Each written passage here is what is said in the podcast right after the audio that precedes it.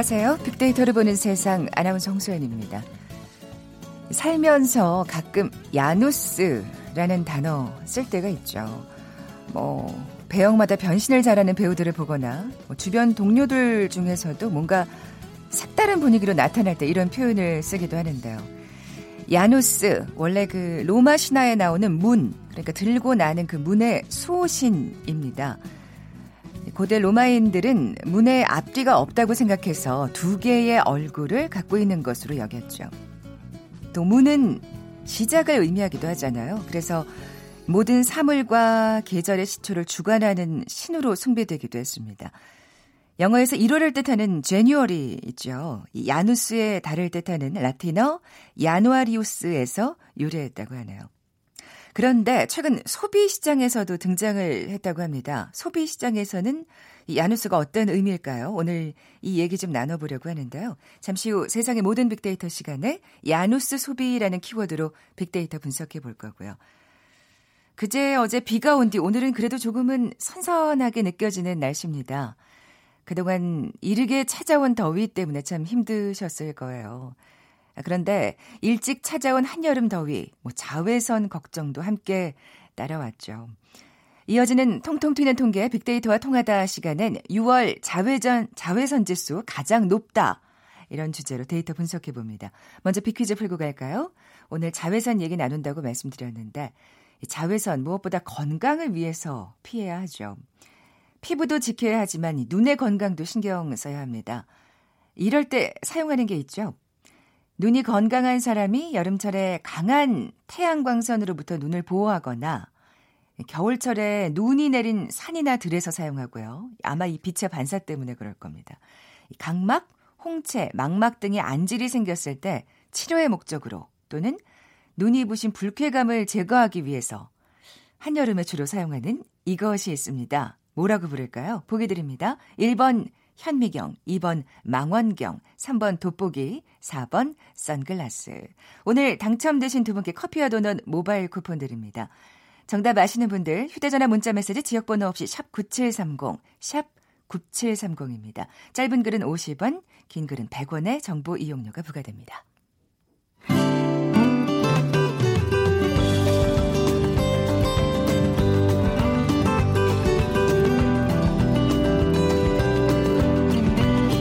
연관 검색어 속에 진실이 있다. KBS 일라디오 빅데이터로 보는 세상. 세상의 모든 빅데이터. 궁금했던 모든 화제와 이슈를 빅데이터로 분석해보는 시간이죠. 세상의 모든 빅데이터, 빅커뮤니케이션 전민기 팀장 나와 계세요. 안녕하세요. 네, 반갑습니다. 전민기입니다. 네. 야누스 소비라고요? 그러니까 이중적 소비자라고 보시면 될 것 같아요. 이중적 소비자. 네, 그러니까 네. 작년만 하더라도 뭐 가성비, 최근엔 또 가심비 그랬죠. 이런 걸 따진다고 했었잖아요. 네, 네. 근데 그게 아니라는 거예요. 그것도 물론 맞지만 네. 그러니까 지난해 초반만 하더라도 대부분의 그 유통 전문가가 전반적인 불경기 때문에 최저임금 뭐 대폭 인상, 물가 상승 이런 게 겹치면서 소비 심리가 위축될 것이다. 그렇다면 업계 전반적인 좀 고전이 예상될 것이다. 음. 이렇게 많은 예상들을 했었어요. 네. 근데 이제 막상 뚜껑 열어보니까 백화점은 오히려 성장세였고요. 어. 대형마트는 우려 이상의 실적 하락이 나타났다는 거예요. 특히 백화점의 경우는 이제 명품, 프리미엄 가전, living 이런 고급 상품군을 중심으로 매출이 많이 올라갔고요. 네.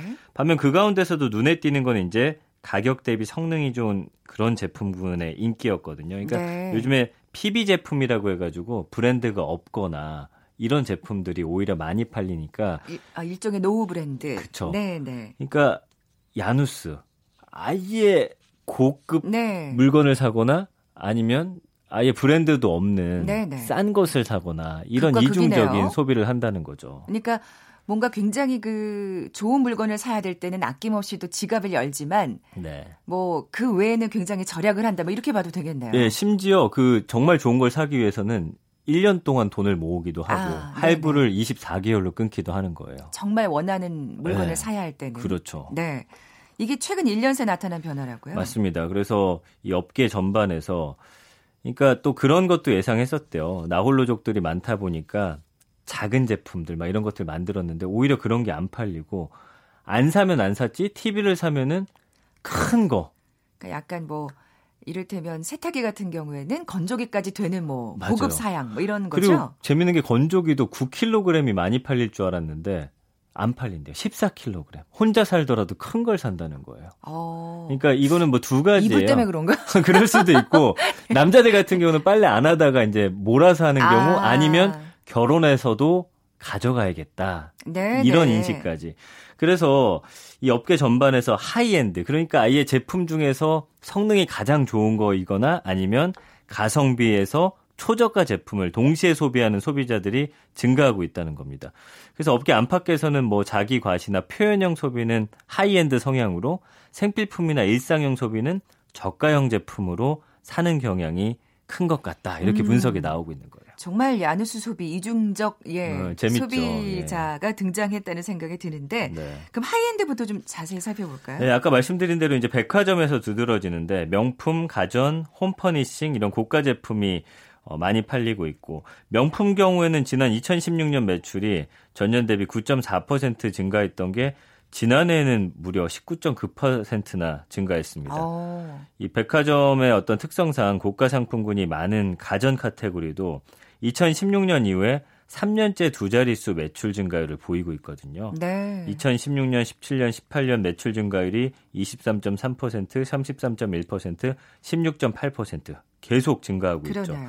명품 판매가 늘어나면서 그 바로, 바로 아래급으로 평가되는 게 이제 컨템포러리 브랜드라고 하는데 여기 인기도 함께 올라갔어요.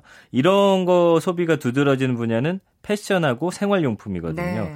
그러니까 이런 게 왜 유행하나 봤더니 SNS 집들이 때문이다.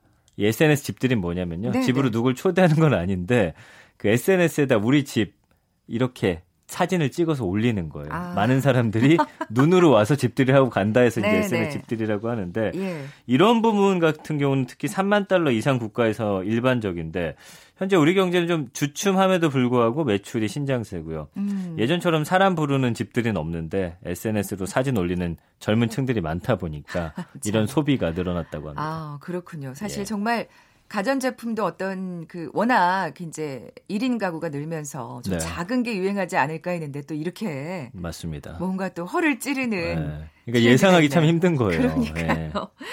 자, 그러면 초저가 상품은 어떤 제품들이 인기인가요? PB로 대표되는 초저가 상품 인기죠. 한 마트 같은 경우는 보니까 이 PB 상품 매출 비중이 2013년 24%, 지난해는 27.8% 늘었더라고요. 특히 자체적으로 브랜드 만들어서 판매하는 PB 상품 같은 경우는 2017년 7%, 작년에는 12.8% 어, 급등했습니다. 아예 합리적 가격의 그 균일가 생활용품 전문점들은 꾸준히 성장하고 있죠.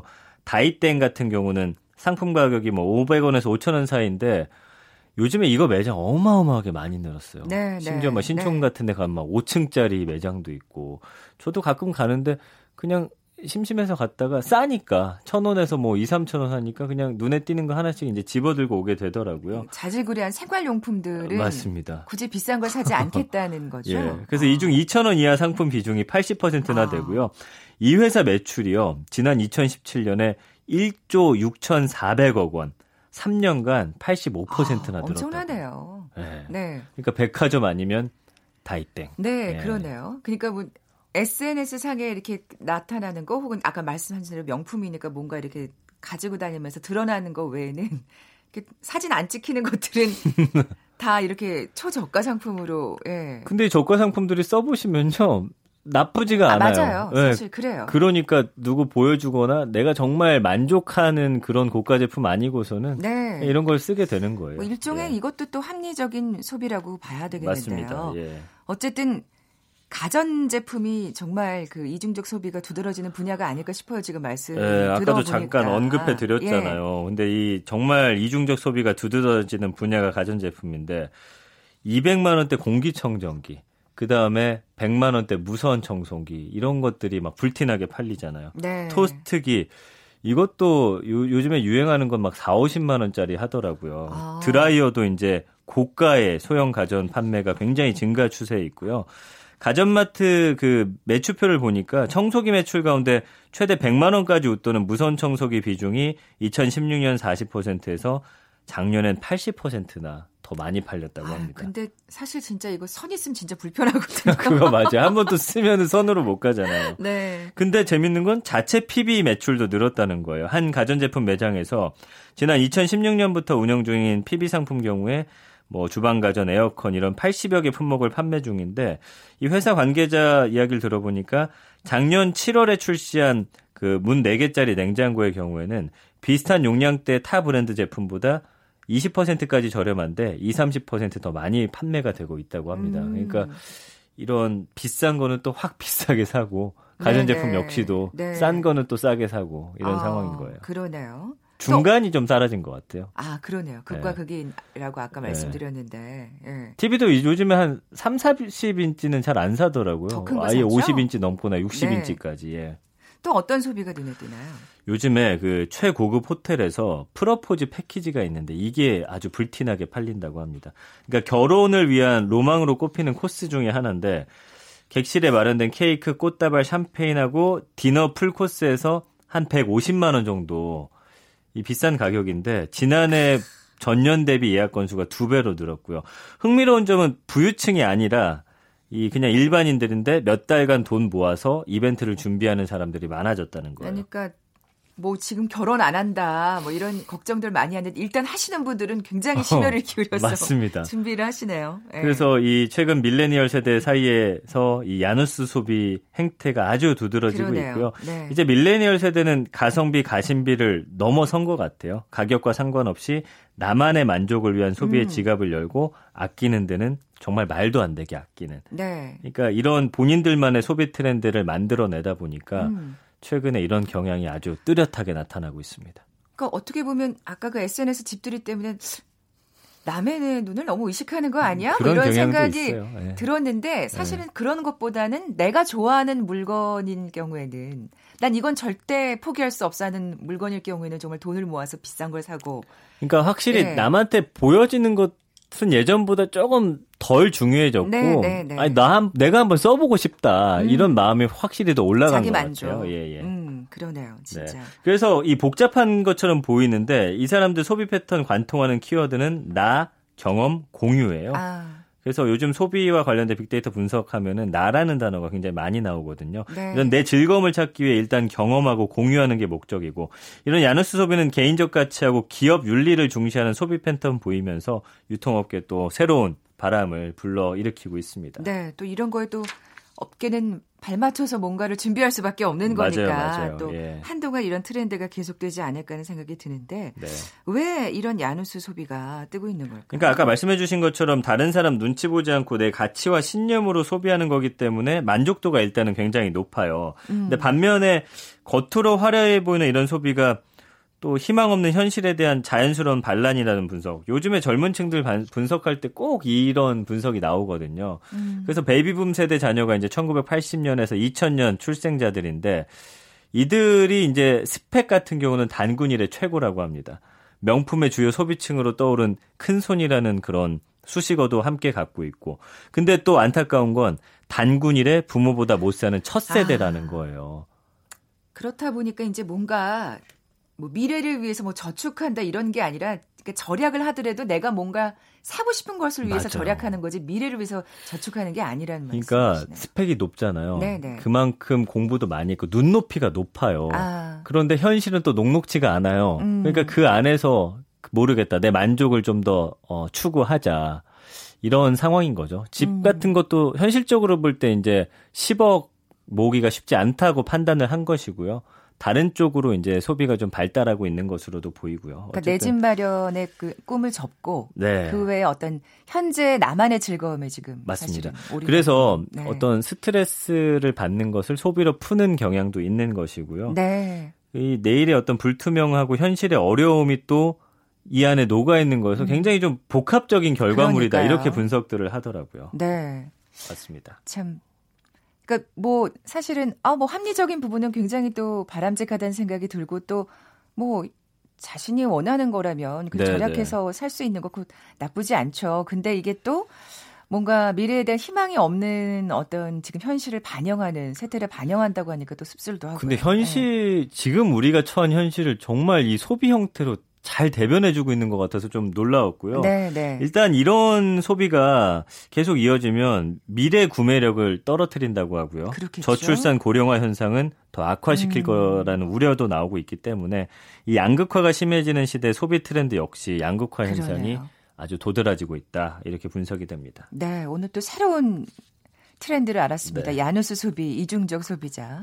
지금까지 빅커뮤니케이션 전민기 팀장과 함께했습니다. 고맙습니다. 감사합니다. 잠시 정보센터 헤드라인 뉴스 듣고 돌아올게요.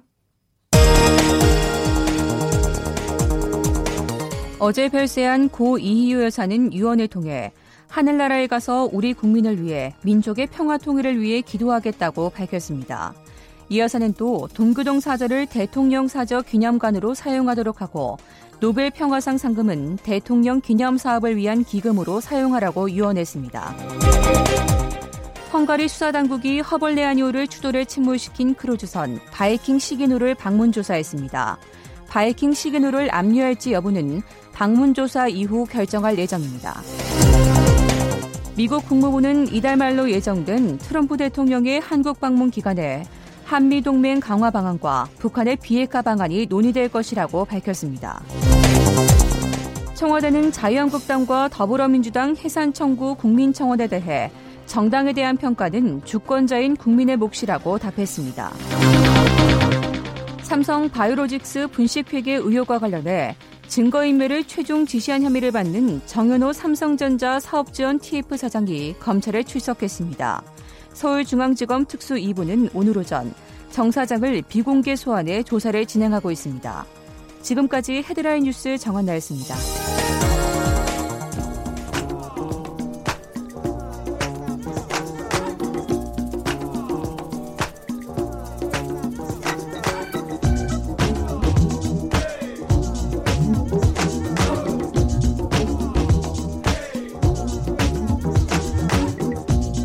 튀는 통계. 빅데이터와 통하다. 데이터와 차트로 세상을 보는 시간이죠. 통통 튀는 통계 빅데이터와 통하다. 디지털 데이터 전문가 김원식 박사 나와 계세요. 안녕하세요. 네, 안녕하십니까. 네, 먼저 빅퀴즈 내주세요. 네, 오늘 자외선 얘기 나눌 텐데요. 이 눈의 건강을 지킬 때 이것이 필요하죠. 어, 눈이 건강한 사람이 여름철에 강한 태양광선뿐만 아니라 겨울철에 눈이 내린 산이나 들에서도 이 눈을 보호하기 위해서 사용을 네. 하고요. 또 각막이나 홍채, 망막 등의 안질이 생겼을 때 치료 목적으로 또는 눈이 부신 불쾌감을 제거하기 위해서 사용하는 것이 바로 이것입니다. 무엇일까요? 첫 번째 현미경, 두 번째 망원경, 세 번째 돋보기, 네 번째 에, 선글라스입니다. 이 글자 수가 많은 게 있네요. 이렇게 또 힌트를 주시는 거예요, 박사님? 아 그런가요? 네. 힌트 아닌데. 6525님께서 예전 홍콩 영화 주윤발이 폼나게 작용했죠라고 어, 문자 남겨주셨는데 진짜 예전에는 이걸 멋으로 쓴다고 생각했는데 이제는 정말 눈의 건강을 위해서. 네. 어, 쓰는 예 그런 어떤 인식도 좀 바뀐 것 같아요. 정답 아시는 분들 빅데이터를 보는 세상 앞으로 지금 문자 보내주십시오. 휴대전화 문자 메시지 지역번호 없이 샵 9730입니다. 짧은 글은 50원, 긴 글은 100원의 정보 이용료가 부과됩니다. 자 오늘 키워드 6월이 자외선 지수가 높다네요. 네, 그렇습니다. 무엇보다 이제 봄철이 피부에는 참 안 좋은 계절이죠. 왜냐하면 겨우내 꽁꽁 싸고 있다가 피부를 이제 본격적으로 노출을 예, 하잖아요. 네. 그러면 뭐 피부 탄력 유지해준 콜라겐이나 엘라스틴 섬유가 파괴돼서 푸석해지고 기미 주근깨 많이 생기는데 대신 멜라닌 속수가 늘어나서 피부가 이제 탄 것처럼 보이게 되고 검어 보이는 거죠. 사실 네. 하얀 피부를 선호하는 그런 흐름이 있기 때문에 참 꺼려 하시는데요.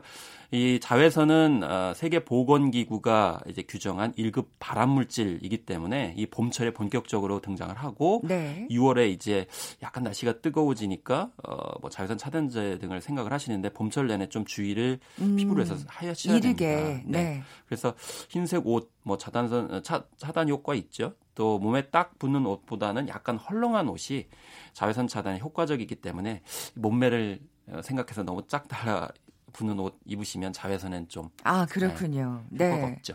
근데 지금 키워드가 6월이에요. 그러니까 사실 7, 8월이 더 높을 것 같은데 그게 아니라는 말씀이신가요? 예. 그래서 좀 구체적으로 보겠습니다. 네. 기상, 기상청이 2015년에서 2017년 서울의 6월 평균 총 자외선 지수를 이렇게 봤어요. 그랬더니 6월이 높음이 13일, 매우 높음이 12일이었습니다. 예, 총 자외선 지수는 1에서 11단계인데 매우 높으면 8에서 10, 위험은 11로 이렇게 구분을 합니다. 네, 네. 그래서 7월 지수를 보면 매우 어, 높음이 11일, 높음이 10일이고요. 예. 그래서 6월이 높죠? 그러네요. 예, 8월 예. 지수는 높음이 13일인데 매우 높음은 9일이에요. 아. 높음은 이제 6월보다는 6월하고 이제 동급이라고 이제 볼 수가 있겠습니다. 그래서 네. 실제 데이터 상으로도 6월에 자외선 무시하면 큰 코 다칠 수 있다는 것을 알 수가 있습니다. 매우 높음이 이제 6월이 가장 예, 네. 비중이 큰 크고 높음도 13일이나 됩니다. 그러네요. 네. 그러니까 아, 그러면 25일. 아, 이건 뭐 그냥 한 달 내내라고 봐도 과언이 아닌 것 같은데 네. 왜 6월에 이렇게 자외선 지수가 높을까요? 일단 봄철에 가을보다는 1.5배 일사량이 높은데요. 에, 4, 5, 5월 같은 경우에도 어, 일조 시간이 8월보다 50시간 정도 많아요. 근데 생각해 보시면 아시겠지만 6월은 하지가 있습니다. 네, 그만큼 네. 날이 낮이 길죠. 아, 그래서 그런데 예, 예. 사실 어, 7월에는 장마가 껴요. 아, 그래서 맞습니다. 중순 내지는 하순까지도 구름이 껴 있고 비가 오는 경우가 네, 많기 네. 때문에 상대적으로 6월이 이렇게 자외선 지수 총량이 많을 수밖에 없기 때문에 음. 그런 면에서 어 이제 주의가 필요하고 특히 여름에는 아예 세니까 오히려 조심을 많이 하시거든요. 네, 네. 지난번에 식중독 말씀드렸듯이 약간 그렇죠. 방심하는 측면들이 있기 때문에 6월에. 이런 면에서 6월이 좀 더 위험하다라는 아, 거죠. 우리 속담이 엄청 과학적이었군요. 왜, 아, 왜 네. 봄볕에 며느리 내보내고 가을볕에 딸 내보낸다는 얘기가? 네, 이런 게 있어서 이거는 이제 조상님들이 몸으로 이렇게 체화하신 게 아닌가 아, 그러, 그러니까요, 합니다. 진짜. 다 알고 계셨네, 우리 조상님들도. 네.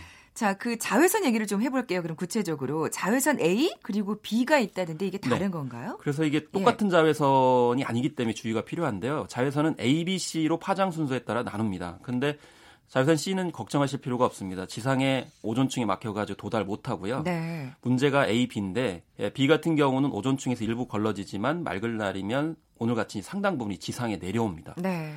A 같은 경우는 오존과 구름을 쉽게 통과해서 대부분 지상까지 내려오게 되는데 저희가 조심해야 될 게 그럼 자외선 A가 되겠네요. 아, 이게 이제 또 약간 쪽 차이가 있습니다. 아, 그래요? 시간대별로도 차이고 있고요. A 같은 경우는 5, 6월에 이 가장 강도가 커서 연평균의 3배고요. 자외선 B는 7, 8월이 연평균의 5배에 이릅니다. 아. 그러니까 여름철에 조심하셔야 될 거고요. 네. 근데 시간대가 약간 달라요. 자외선 B는 하루 중 오전 10시에서 오후 4시까지 정말 하루 종일이라고 볼 수가 있겠고 예, 자외선 A 같은 경우에는 아침에 초점이 맞춰져 있습니다. 네. 그 B 같은 경우에는 구름이 끼면 좀 맑은 날에 50%, 비가 오면 20% 정도 강도가 약해지는데 자외선 A는 흐린 날조차 노출량이 아. 많아요. 특히나 이 자동차 유리 같은 경우는 자외선 A를 차단하지 못합니다. 네. 그리고 자외선 B 같은 경우는 강력하네요. 강력하지만 지상에 도달하는 이 A의 양이 20배 이르기 때문에 우리 일상적으로 A 같은 경우는 엄청나게 영향을 많이 음. 어, 끼치고 있다라는 거죠. 아니 뭐 얘기를 듣다 보니까 뭐 5, 6월 그리고 7, 8월 다뭐 하루 종일이라고 봐도 네. A, B가 번갈아 번갈아 네. 과언이 아니네요. 예. 근데 이제 공간에 따라서 좀 음, 증상이 다를 수 있는데요. 예를 들면 A 같은 경우에는 아, 예를 들면 운전하시다가 네. 뭐 이렇게 옆유리에 이제 어, 이제 그런 햇빛이 들 때 좀 따갑고 이런 느낌 드시잖아요. 그래서 이 자동차의 앞유리보다는 옆유리의 자단 에, 자외선 차단율이 낮아서 운전자의 왼쪽 얼굴과 팔에 일사성 피부염이 생기는데 이게 자외선 A 때문입니다. 아 그렇군요. 그래서 최근에 알려진 어, 미국 어, 대학 연구팀의 에, 논문에 따르면 28년 동안 트럭 운전을 한 어, 69살의 남성 얼굴 사진이 공개가 됐는데 이 햇볕을 많이 쐬는 왼쪽에 이 얼굴이 쭈글쭈글해졌는데 이게 아. 바로 자외선 A 때문이다. 그렇군요. 그래서 A는 피부 노화 현상의 주범이고요. B는 살갗이 빨갛게. 음. 이게 여름에 이제 세게 하면은 이제 얼굴 빨갛게 되잖아요. 그렇죠. 그건 자외선 B 탓입니다.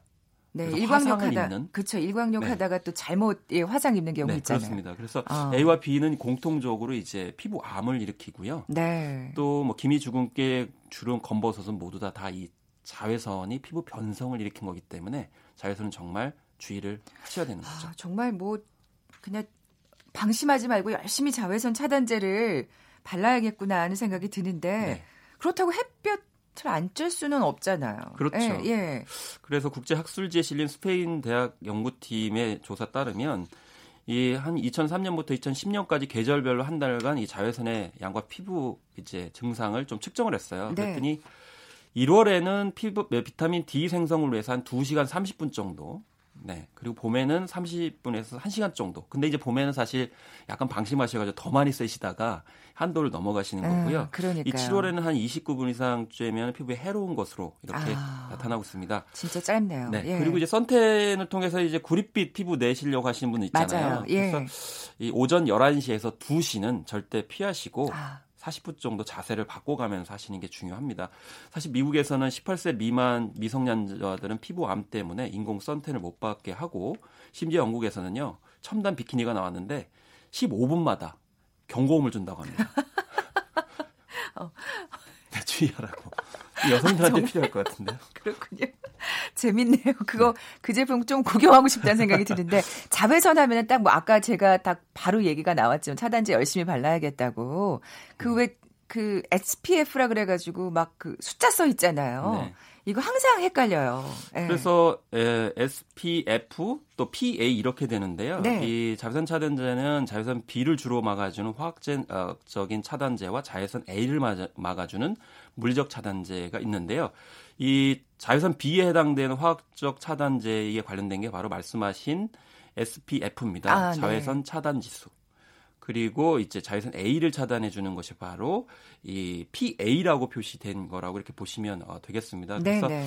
이런 거 바르실 때는 뭐 SPF 같은 경우는 1 이제 제곱센치당 2미크로 받았을 때 기준으로 한 것이기 때문에 약 500원짜리 동전 크기만큼 좀 이렇게 바르시면 좋은데 이게 이제 실제로는 20에서 50%밖에 안 바른다고 그래요. 네. 보통 하실 때 네, 네. 절반 정도만 바르시면 효과가 뭐 25%로 떨어지기 때문에 이런 점에서 뭐 두세 시간마다 이렇게 발라주시는 그런 것들이 좀 필요하다고 하는데 그러니까요. 어쨌든 한 번 바르고서는 그냥 계속 아, 아. 발랐어 이러고 안 바르거든요, 사실은. 네. 두세 시간 동안 다시 발라줘야 된다는 게 전문가들의 의견이고요.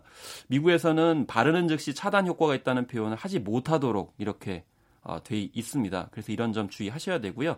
유통기한이 2, 3년이라 하더라도 개봉한 지 1년이 된 제품은 쓰지 않으시는 게 좋고, 음. 좋겠고 냉장 보관하시면 약간 좀 기한을 늘릴 수 있다고 합니다. 그렇군요.